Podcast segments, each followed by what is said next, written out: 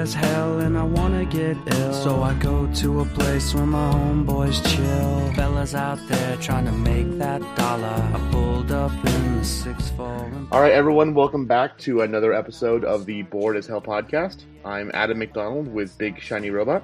And I am Andy Wilson, also a big shiny robot. Adam, you sound bored as hell. What is up? Oh, it just works kicking my, my trash right now. I just.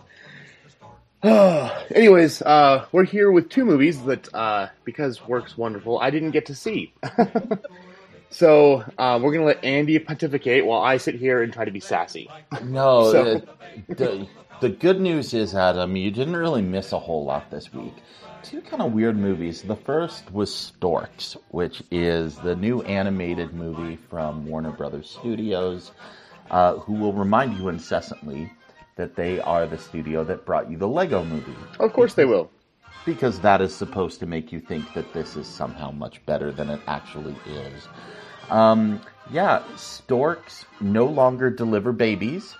Uh, instead, they basically work for an Amazon.com type package delivery service, and they bring you all your stuff to your house because that's what they do. Well, wait, where, where do babies come from now?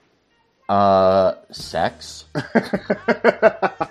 oh, so sex put the storks out of business. Got it. Okay. Yeah, I, well, no, they. So the the stork stopped uh, delivering babies because 18 years ago uh, there was a massive failure where one of the babies got lost and uh, ended up being orphaned with them. And this little baby tulip uh, works with the storks and is a huge troublemaker. So the boss, played by Kelsey Grammer, tells uh, our our main stork Junior, played by Andy Samberg, that if he wants to become the boss of the storks, he needs to go and fire Tulip and uh, send her on her way out into the human world so that they can continue their jobs of delivering packages. Uh, unfortunately, he can't bring himself to do that, and uh, she ends up through a mishap actually making a baby, and in the in the stork's baby factory. Oh, And- I was gonna ask, was it that or was it sex? So No, Okay. there was no sex in this movie. uh, the the storks have a, a baby factory, and she accidentally turns it on, and uh, he decides to try and cover it up by taking her and the baby and going and delivering them, and wackiness ensues. Um, uh, well, not that much wackiness. This movie's pretty boring. Um, there's not a whole lot here. Really, this movie shouldn't be called Storks. This movie should be called Babies Are Really Cute. Because there, there are really, really cute animated babies in this movie. And that is the number one thing to go and see here because you will just sit there and you'll go, Aww. And, and uh, Key and Peele show up as a pair of wolves uh, who are the leaders of a wolf pack that inexplicably uh, their wolf pack can turn into anything. So they like turn into an SUV and a submarine. Wait, what? and- yeah, the wolves like imagine the wolves like curling themselves up into like a wheel and like becoming the wheel on a car and then like forming the outer chassis of an SUV and like driving around. Yeah, it doesn't make any sense. tweet but- twop twoop. but it's kind of fun to see like transforming wolves. It, it's an interesting thing that obviously can only be pulled off in animation. Right. And and are actually pretty funny in these two roles. Um, but this movie just really isn't that great. Four out of ten. Hmm. Yeah, the, the trailers didn't look that appealing. It was kind of one of those like, oh crap, I have to see this type things. Yeah. oh, Yeah, but- oh, and oh, there's one reason to avoid this movie. The the bad guy in the movie who is uh, a little pigeon. He is the most annoying thing I have seen all year. Who voices him? Uh, a, a a voiceover actor named Stephen Kramer Glickman. Yeah, Okay. just just terrible. I he talks like this the whole Oh, God. movie to tell you that he's a bro and he's out of it and he's awful. It is like seriously, I would rather go watch the Nick Kroll douche from Sausage Party. That's exactly what I was thinking of too. It sounds Yeah. like the douche role from that. I mean, what's, what's he done here? Yeah, Um, nothing actually. This is Yeah. he, he was in Workaholics for one episode, and Yep. oh, he was, he was on the Ricki Lake show a couple years ago. yeah. So there you go. Yeah, there's he's just terrible, and I don't know what they were thinking and why they chose this guy to voice him like that, or why they chose this character who could have maybe been fun, but he's just he's just awful. And he's a major reason to not see this. Don't take your kids to go see this. There are still theaters showing The Secret Life of Pets. You can go see that. But really, you should still be taking your kids to go see Kubo. I Yep. don't know why you would go see anything but Kubo if you're going to take your kids to go see something. Or Pete's Dragon. Pete's Dragon's still out Yeah, there. it was those. Actually, a friend of mine asked me if I had seen this one. I was like, no, I had to work, and he's like, oh, well, you want to take my his kid to go see something? And I was like, well, go see Kubo or Pete's Dragon. He's like, well, we saw Pete's Dragon, but Kubo sounds like it'd be good. Kubo. Always go see Kubo. Um, and that leads us to the big movie of the week, which is Magnificent Seven. Which is the remake of my favorite movie.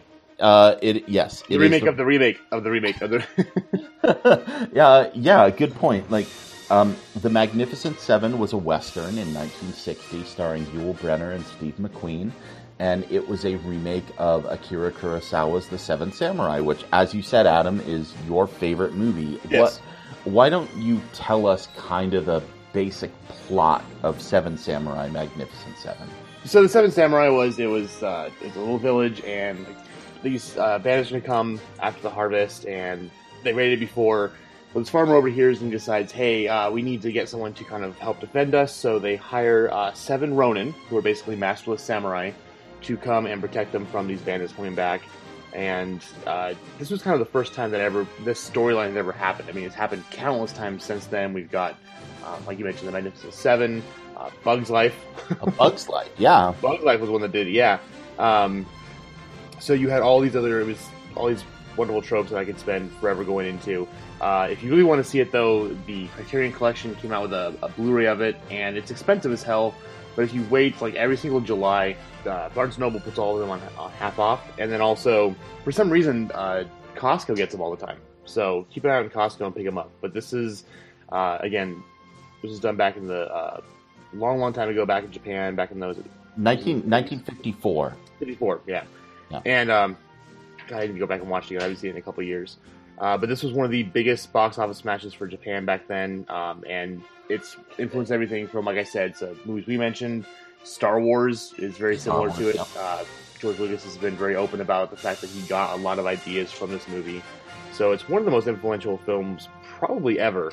Um, and And I, I think if you ask any like film buff, like, and you say what are the top ten movies of all time, and a lot of people will put Seven Samurai in their top ten because it's it's hugely epic. Another place you can watch it is Hulu. They've got it on Hulu. oh, really? Yeah, if you've if you've got Hulu and you want to sit down for three and a half hours, yes, it is that long. Yes, it is worth it. Yes. Um, uh, I started I started watching this again Thursday night after uh, after seeing this remake um, because I'm like, let's go revisit this just just to remind myself the difference between these two because this this is not as good. Now, it is not a bad movie, but it's just not a it's not a particularly good remake of Magnificent Seven. It's not a particularly good remake of The Seven Samurai. It's not even a particularly good Western. And thinking back over the last decade of all of the really good Westerns that we've seen, I think this might be like the least good one that I've Really? seen out of Uh, you know, Antoine Fuqua normally knocks out of the park, being back from uh, you know Training Day, uh, The Equalizer, uh, Yeah. Southpaw was absolutely fantastic. Yep. And and he's reteamed here uh, with Denzel, and uh, the, for, and he's got a great cast full of a lot of talented people. Chris Pratt uh, and Ethan Hawke, who is in another great western that's coming out this year called In a Valley of Violence, Mhm. uh, also very good, and Vincent D'Onofrio, who is ridiculous. Uh, just for some reason, this doesn't gel, and there's so much talent.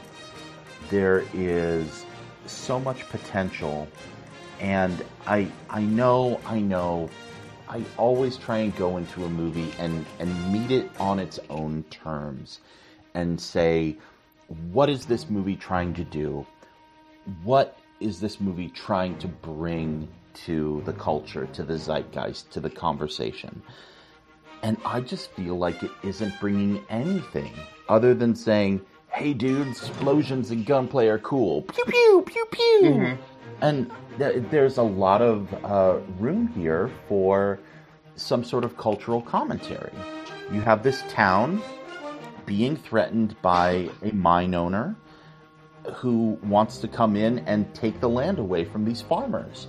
And so they go out and hire a bunch of gunslingers. And it, it should be this this great movie. It could have said something about uh, about class and about money and about power and influence, and it didn't say any of that. The fact that they had Denzel Washington as the lead samurai gunslinger, and he's teamed with two Confederate, two ex-Confederates, and uh, a Native American, a Comanche, and the racial issue never comes up at all, at all. Oh, really? And you know, uh, after after Antoine Fuqua so brilliantly dissected racial tensions in America with Denzel and Ethan Hawke in Training Yeah. Day. So it's like he's he's already done this, so it's not as if it's uh, it's like new to him. Yeah, I I just expect him to be able to do more than deliver uh you know a a passable and entertaining movie that doesn't do a whole lot more than than any other popcorn flick. And that and that's just too bad. One interesting thing that they that they do is they they took the role of um, I, I'm just thinking Flick because Flick is the kid is the one in the Bug's life, but the Flick role, Rikichi, the head farmer who says, "Hey, we should go hire some samurai," Mm-hmm. and they turn her into a woman. Hey, that's a cool idea. Let's gender swap this and say something about uh, about gender and gender politics. And she's the leader, and she's a badass in her own right, but she doesn't get enough to do in this movie.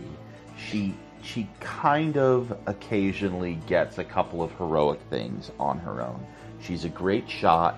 She ends up being pivotal in the final battle, but for most of the movie, it, as empowering as it is for her to take on this heroic role, she's Mhm. then remarginalized by being an object of romantic desire for Chris Pratt to flirt with.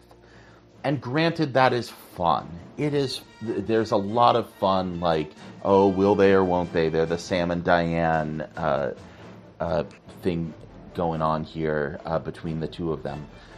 But there, again, there's so much potential here, and they just didn't run with it. Mhm. And and and so I'm I'm giving this a six out of ten.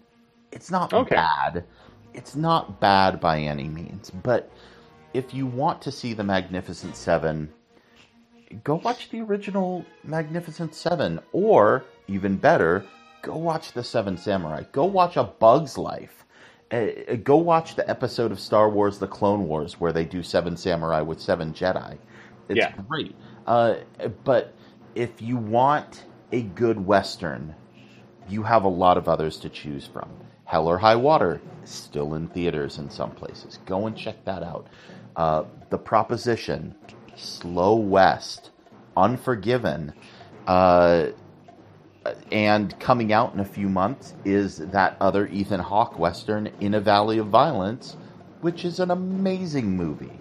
And so much better in terms of saying like, hey, here's a classic western, and we're elevating it to say something about what's going on in 2016. And this movie just doesn't do that. So it's it's really kind of a disappointment, but uh, you know, mainstream audiences are probably going to like it because it's safe. It isn't going to challenge anybody, and it's it's fine. There's nothing really that wrong with it, other than you know your basic plot holes and Hollywood trickery. But yeah, it's okay. Yeah, and, and, to be honest, there are certain times when, and we've talked about it before, where you want to just go and enjoy a popcorn movie and turn your brain off. Sure. Although it is sometimes kind of fun when those popcorn movies can still be interesting, and enjoyable, and kind of make you think. Uh, instead of like you mentioned with this one, just uh, kind of full of some holes, has some problems, but yeah, basically, I, there's there are worse things out there and there's better things out there. So cho- choose yeah. wisely what you want to see. yeah, if if you are a huge fan of westerns and you really absolutely have to see this, then okay. But uh, there there just isn't a ton here, and if you're one of the the normal people who only goes to see two or three movies in a theater every year, I I just this I would go see Kubo and the Two Strings. Like there are there are better things to do, or save your money for something that is really really worthy. Yeah, or if you want a good popcorn movie that you can turn your brain off and have fun. Um, if you haven't seen Star Trek yet, I mean, I know it's a couple months oh, yeah. old, but Star Trek's still out there, and it's, it's still fantastic. Yeah, and that would, I think, that is a perfect example of like a popcornish movie that also can make you think. Mm-hmm. So, and and has something to say about what's going on, and um, this this movie just just doesn't. It it feels like it was completely sanitized of uh, anything that might challenge an audience or or make you think about something, and that's just unforgivable. Especially and especially when the the whole idea of the Seven Samurai is about collective action and coming together as a community to mm-hmm. take on a big threat. Uh, you know, even a Bug's Life added to this when uh, when the Kevin Spacey grasshopper is telling the other grasshoppers like there are more ants than there are us, and if they ever figure that out, we're screwed. Then, then yeah, we're dead, and and and we'll never be able to do this. So we have to keep the ants afraid. Wow, what an important lesson to be teaching people. And this just turns into this mano a mano uh, fight between the big bad guy and awesome Denzel Washington because it turns out he's not doing this out of the, you know, just because he's a he's a lawman. It, he's got a history with this guy, and he's going to go take him down for some wrong he did him in his past. And it's mm-hmm. like, you know, that takes a lot of the nobility and and beauty out of this film and just turns it into eh, your your kind of throwaway western. And yeah. if you want the mano a mano thing going on or one man standing against everyone, there are other westerns that do that and do it better. And yeah, I just So you're saying that Antoine Fuqua saw too many Michael Bay movies? Yeah, I I think Antoine Fuqua was like looking to pick up a paycheck. it's like, oh, well, we could do this. This was, I bet this movie was a blast to make. You have an amazing set of actors, um, and you get to go out and shoot guns and remake the Magnificent Seven. I bet they had a lot of fun making this movie. It it just wasn't wasn't that great. they're not trying hard enough, uh, and I I just think that goes back to the script. There just wasn't anything in there, and it's you know it's it's the equivalent of the Xerox effect. Mm-hmm. You make a copy of the original of Seven Samurai, and then you make a copy of a copy, and it's not as good. and I, I think that's what they were trying to do, and they totally messed up what the what the essence of what made both of those films work was. All right, well, that's kind of sad. Well, I mean, like you said, the good news is there's still a lot out there that we can go watch and see. Yeah. Um, and we got a bunch of new movies next week. So Yes. uh, we've got Deepwater Horizon, uh, which is the story of the oil rig that kind of blew up and all that fun stuff. kind of blew up. kind of blew up. uh, Miss Peregrine's Home for Peculiar Children, and Yay. then the one that uh, I don't know. The trailer looked just kind of corny and stupid, but looked kind of fun. Uh, was Masterminds, but I am kind of worried about this one because this is the one that was supposed to have come out back like in June, and they pulled last minute. So I was actually kind of surprised they even released it at all. So It's it's Um, Jared Hess, so yeah, I that is Jared Hess has done some amazing things and has done some not so good things. So I'm interested in seeing it. Also, uh, uh, first of all, I've already seen Miss Peregrine's Home, okay, and, and I'm not embargoed on it. Um, but uh, we'll we'll review it next week. But it's pretty good, and and you're gonna like it. It's more of a return to form for Tim Burton than than we would have expected. Uh, I've also seen a new Disney movie called Queen of Katwe, uh, which is an inspirational sports movie about chess yay! in Africa. Sport I can get behind.